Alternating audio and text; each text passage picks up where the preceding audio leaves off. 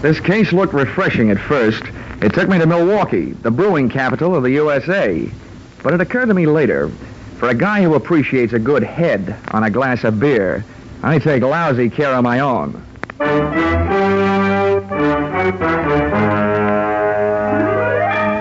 This is another in the adventures of America's fabulous freelance insurance investigator, Johnny Dollar, starring Charles Russell. At Insurance Investigation, Johnny Dollar is only an expert. At making out his expense account, he's an absolute genius.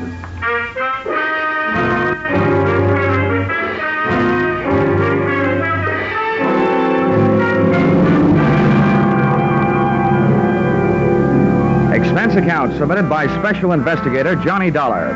To Home Office, Ambassador Life and Casualty Insurance Company, Hartford, Connecticut.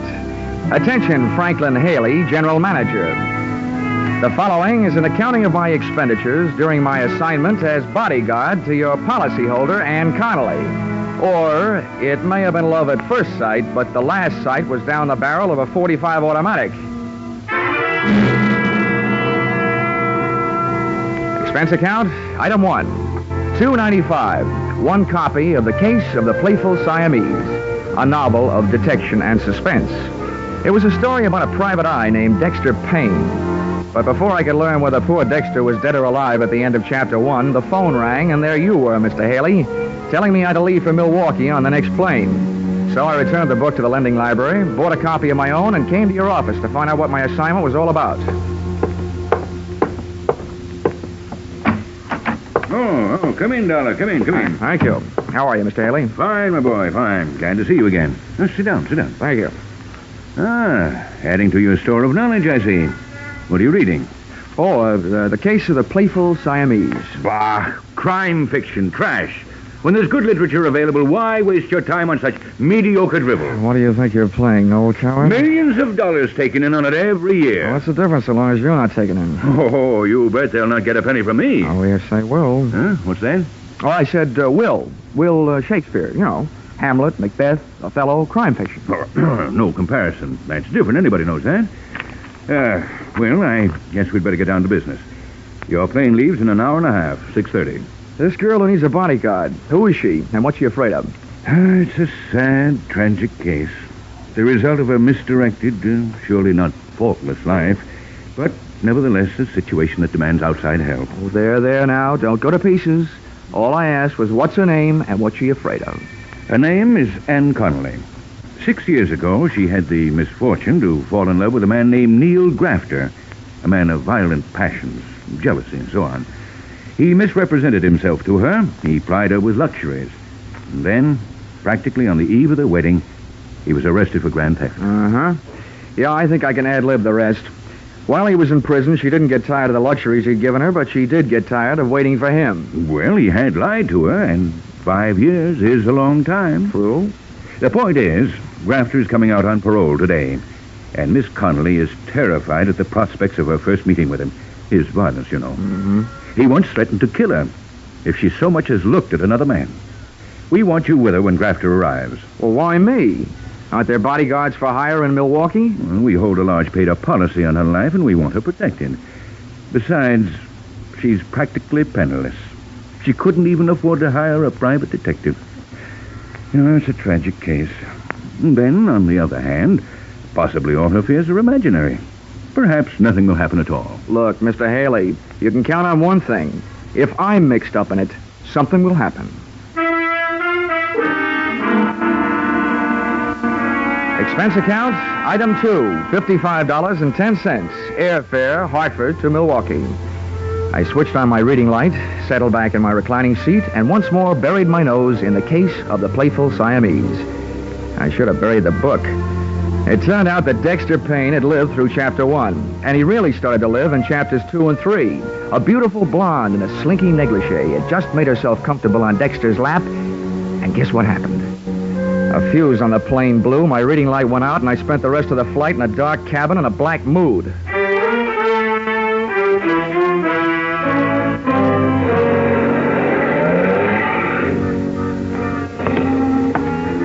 Expense account, item three, 250. Cab fare, airport to the address of Ann Connelly. which, uh, for a girl who couldn't afford a detective, was quite a hunk of a dress. Uh, unless she was living on friends.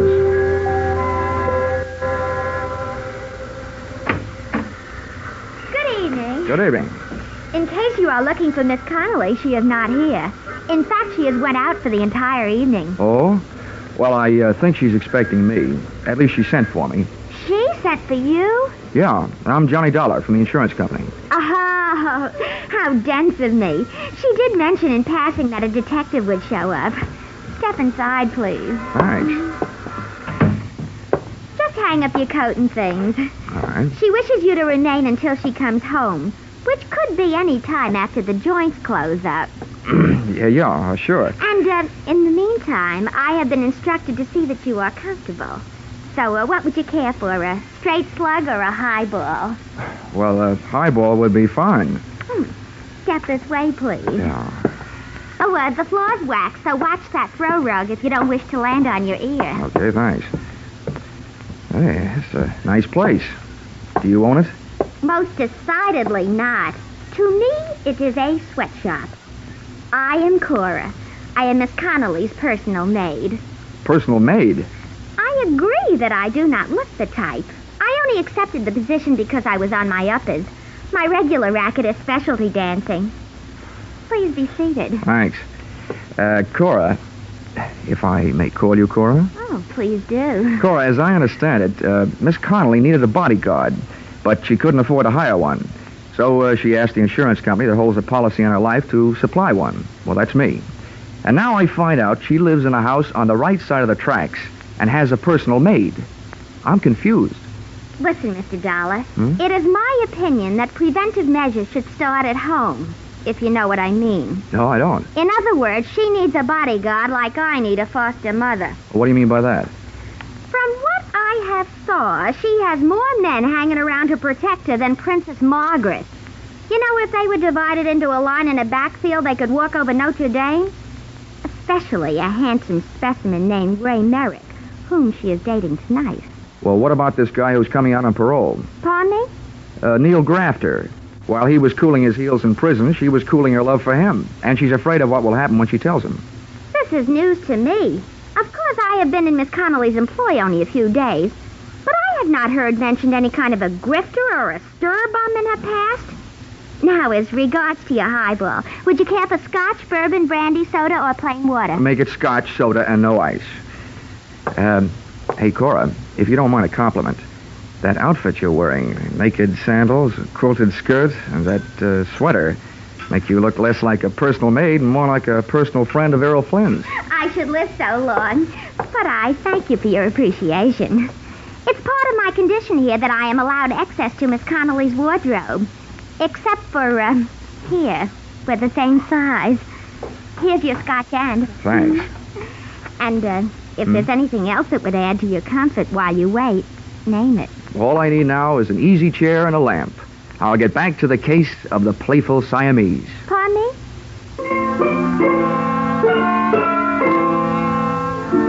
So there I was, Johnny Dollar, with Johnny Walker in one hand, Dexter Payne in the other, and a few questions simmering in my mind. They really boiled down to one. Namely, what was I doing there? Oh, well. In chapter 5, Dexter finally found a clue. Yeah, I wish things would work out as easily for me sometime. I was just turning to chapter 6 when guess what happened? Ann Connelly came home. Come on in, darling. Have a night chat before you go home. Uh, I'm in. The first thing I noticed about Miss Connelly, after the size of her escort, was that there was more similarity between her and Cora than just body measurements. Their hair was the same shade of brown, and at first glance, at least, even their features were the same. Then she saw me. Oh. Oh, you startled me. But you must be Mr. Dollar from the insurance company. Check. Uh, this is Mr. Merrick, my lawyer, and my friend, Mr. Dollar. How are you? How do you do? I hope you've been comfortable. Thanks. I have. Too comfortable. Usually when I'm sent to guard a body, the body is there to guard, not out on the town until 2.30 in the morning. Well, of all the... Now, wait, wait. Wait a minute, honey. Uh, we thought it was a smart move, Dollar, to get Anne out of the house and keep her out of it until you got here. Oh, all right, Mr. Merrick. While you're in the mood to answer questions, maybe you'll tell me why, with a layout like this and a personal maid, did Miss Connelly turn herself into a charity case?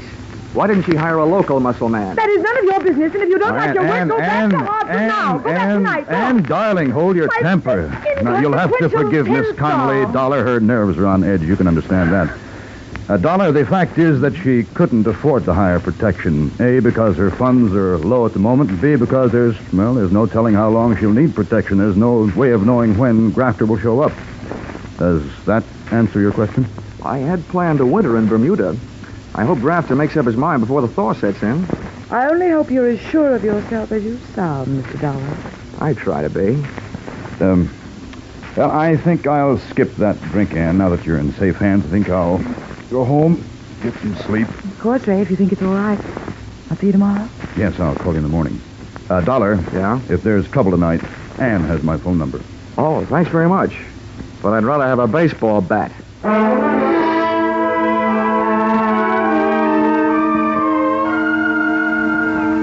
I learned early in my career that an excellent way to court disaster is to wait for trouble because it usually sneaks up behind you. But it was too late then to go looking for it, so I made the rounds of the house, checking the locks on doors and windows. Then I turned off the lights and hunched myself up on a couch that would have tested the stoicism of a bed of nails type Indian faker and tried to stay awake.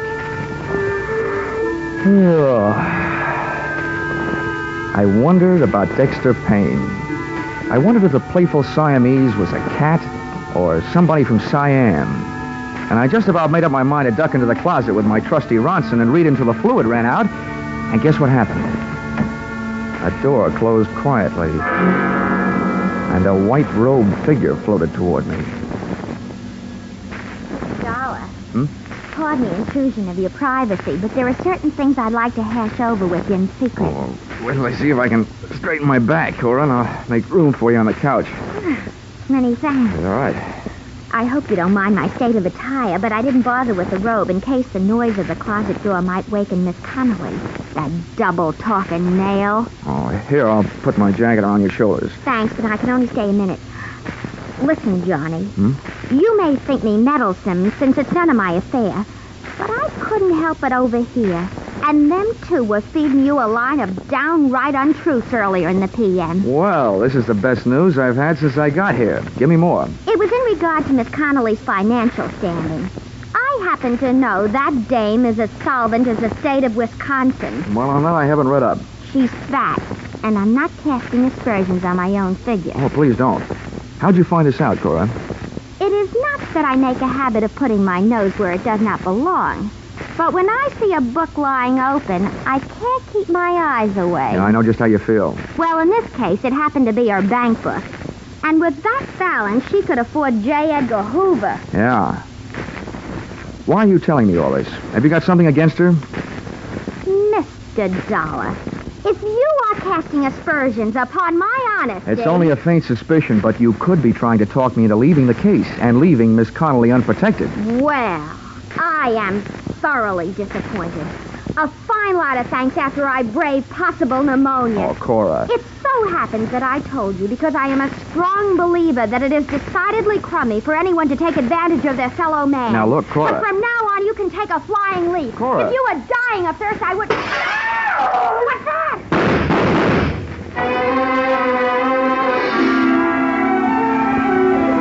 As I stumbled across the room and into the pitch black hallway leading to the bedrooms in the rear of the house, I wondered what Dexter Payne would do in a similar situation.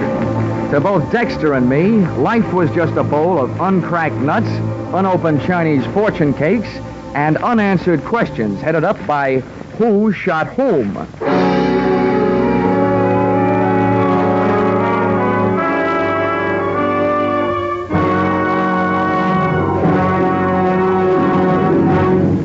In just a moment, we will return to the second act of Johnny Dollar. But first, the case of the Paper Stars, a thrilling true story from the police file, starts a three week serialization on CBS's Gangbusters tonight. Don't miss the first episode of this story of police on the trail of a gang that terrorized three states. Also on CBS tonight, you'll hear the latest adventures of that famous private eye, Philip Marlowe. The Adventures of Philip Marlowe and Gangbusters are regular Saturday night features on most of these same CBS stations. Tune in, tune in this fall for the shows that you love best of all. Listen carefully, here's the address. It's CBMCB CBS. Now, with our star Charles Russell, we return to the second act of Yours Truly, Johnny Dollar.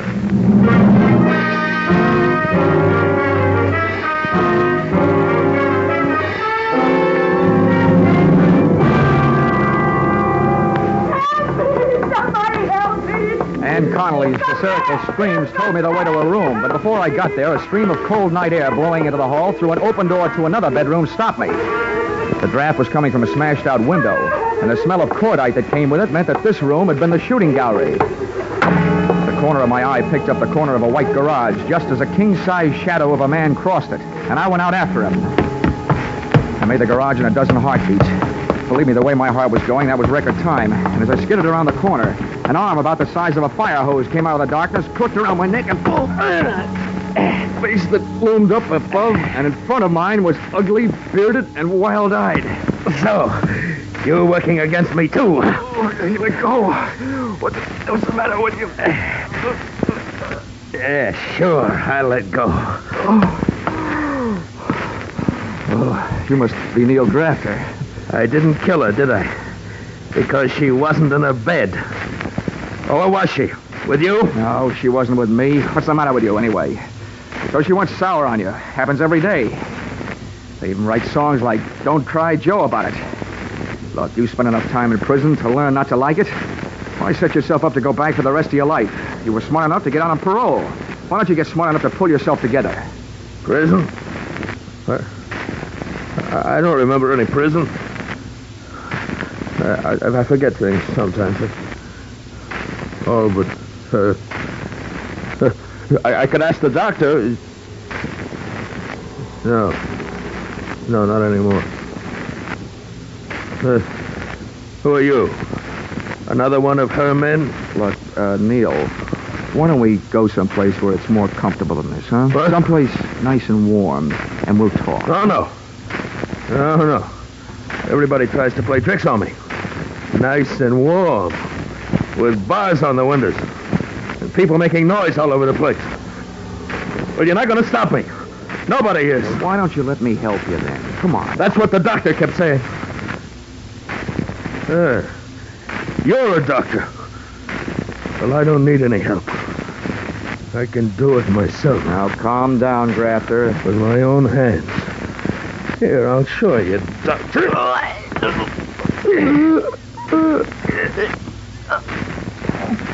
No. Oh. Oh, well, why should I kill you? Uh, don't help me. Just stay away from me.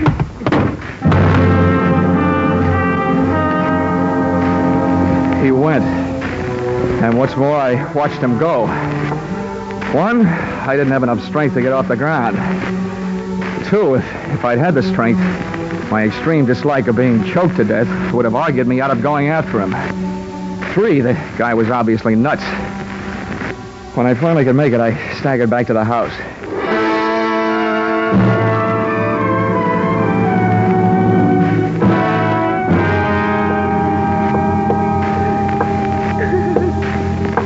You can turn on the lights, Miss Connelly. He's gone. No, uh, wait a minute. On second thought, maybe we'd better make sure all the shades are down. He might come back.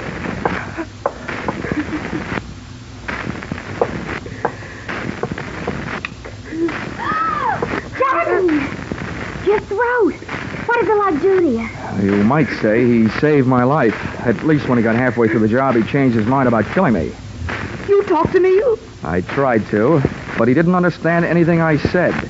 And Miss Connelly, he didn't talk about wardens and paroles as in prisons. He talked about doctors and barred windows and noisy people as in mental hospitals.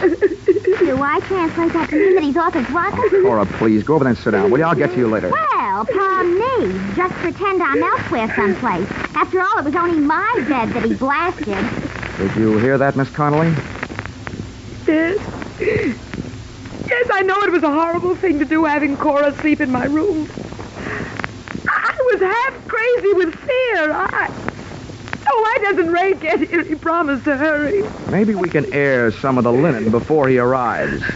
Instead of being in prison, which was the story I got, Grafter was in a hospital for the criminally insane, nursing a big yen to ventilate your head. Is that right? Please, please. I. Yes. Yes, that's true. He escaped a month ago. A month ago. Yes.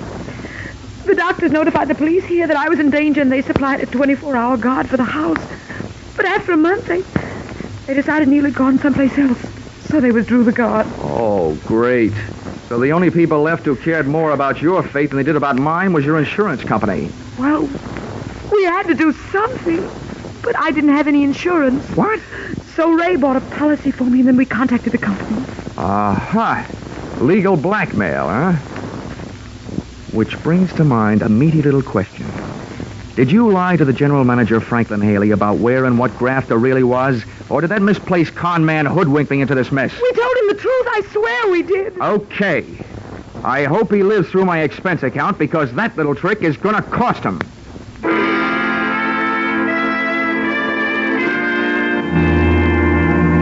Expense account, item four, $43. Breakfast the next morning. Over which I managed to steal a few moments alone with Dexter and his dilemma. In Chapter 7, Dexter finally came upon the corpus delicti. The only sign of life in the place was a Siamese cat playing with a ball of string. But before I could find out how the cat figured into things, the phone rang. Hello? Mr. Dollar, please. Y- Yeah, this is Dollar. Your call to Melville State Hospital is ready. Oh, fine. Go ahead, please. Hello? Dr. Downer here. Uh, who is there, please? I, I am so busy. Oh, well, this is Johnny Dollar, Doctor. I'm an insurance investigator. But uh, I don't want any. I, I am so busy. Please. Oh, no, Doctor, investigator. I want to talk to you about a patient of yours, uh, Neil Grafter. Grafter? Mm-hmm. Oh, yeah, yeah, the paranoid schizophrenic. Oh, a very interesting case. Uh, complete fragmentation of the mind, uh, total loss of synthesis. But uh, uh, he is uh, no longer here for a while. Yeah, I, I know. He was here last night. What, what, what? Oh, uh, uh, what, uh, what was his condition? Uh, uh, perhaps a state of passive negativism? All I know about his condition is that it's dangerous. He tried to kill his ex-girlfriend. Oh, yeah, yeah, yeah. I remember. Extremely strong obsession. An extremely strong man. Look, I've been hired to protect this woman. Now, what I want to know is, will he try again? There is no doubt. When? Tonight? I would say tonight, the degree of hallucinatory enmity towards this woman and everybody about her, the depth of his Uh, whoa, obsession. wait a minute, Doctor. Wait a minute. You're way over my head. But you do think he'll be back tonight? I am positive. Thank you, Dr. Kildare. Oh, and all Dexter has to worry about is a playful Siamese.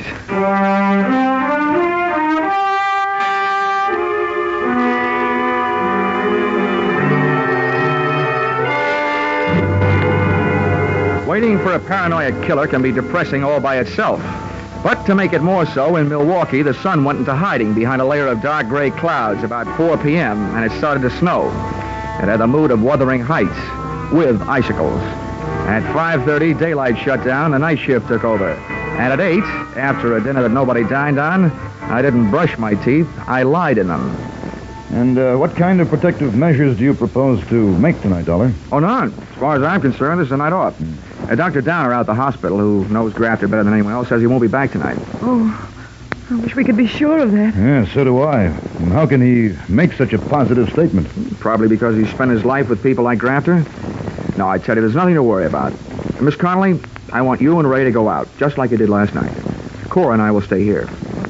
All right, if you think it's the thing to do. But I'm I'm worried about Cora after what happened to her bed last night. Uh, how can we protect her? It's a little late to worry about that after you set her up. But forget it. Just to make it safe, she won't be in that room. I will.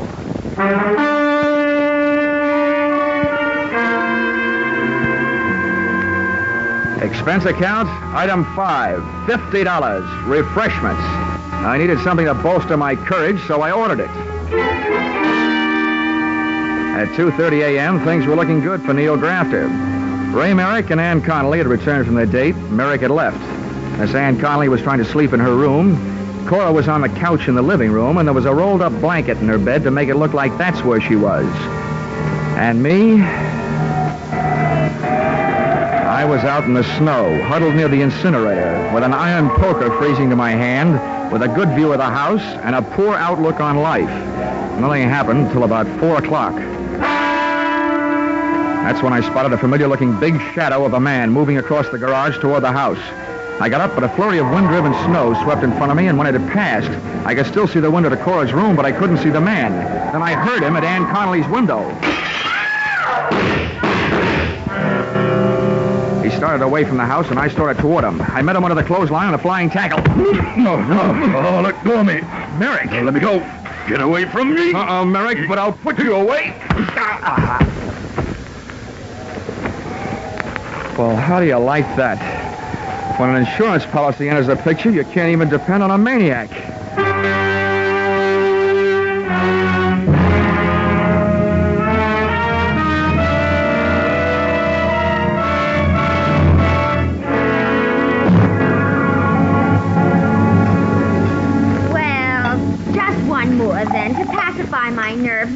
Nerves. Now, take it easy, Cora. This is a fine time to start falling to pieces. Oh, why doesn't the doctor get here? Now, don't worry, he's coming. I've called for an ambulance. If Miss Connelly kicks off, I will hold him personally responsible. Now, look, Cora, I appreciate your feeling toward your fellow man, but Miss Connelly made a pigeon out of you.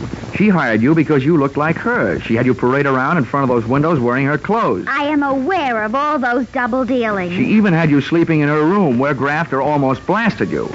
Now, what I want to know is why are you so anxious about her recovery? Because she owes me a week's pay. If this Sawbones doesn't pull her through, I'll sue the city of Milwaukee for my arrears.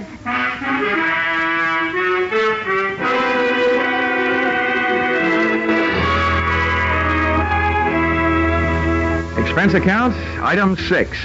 $150 for services rendered while I was on the giving end of a blood transfusion, which Ann Connelly needed before she could be moved. One item, at least, that you shouldn't at since she is your policyholder. The doctors give her a 50-50 chance to live, but uh, even if the scales tip the other way, I think your money is safe. Because her beneficiary, Ray Merrick, is guilty, among other things, of attempted fraud, since he planned on having Neil Grafter blamed for the shooting he did. Expense account, um, item seven, five cents. Newspaper, which reported that the police had returned Grafter to the hospital from which he had escaped. He did come back, as Dr. Kildare said he would, but um, he was a little late and missed the party. Uh, item eight, $55.10. Airfare, Milwaukee to Hartford. Expense account total, oh yeah, Dexter Payne. You know, I never did finish that book. After those cats I'd been jiving with, I couldn't care less about a playful Siamese. Uh, expense account total, $845.30. Signed, yours, uh, truly, Johnny Dollar.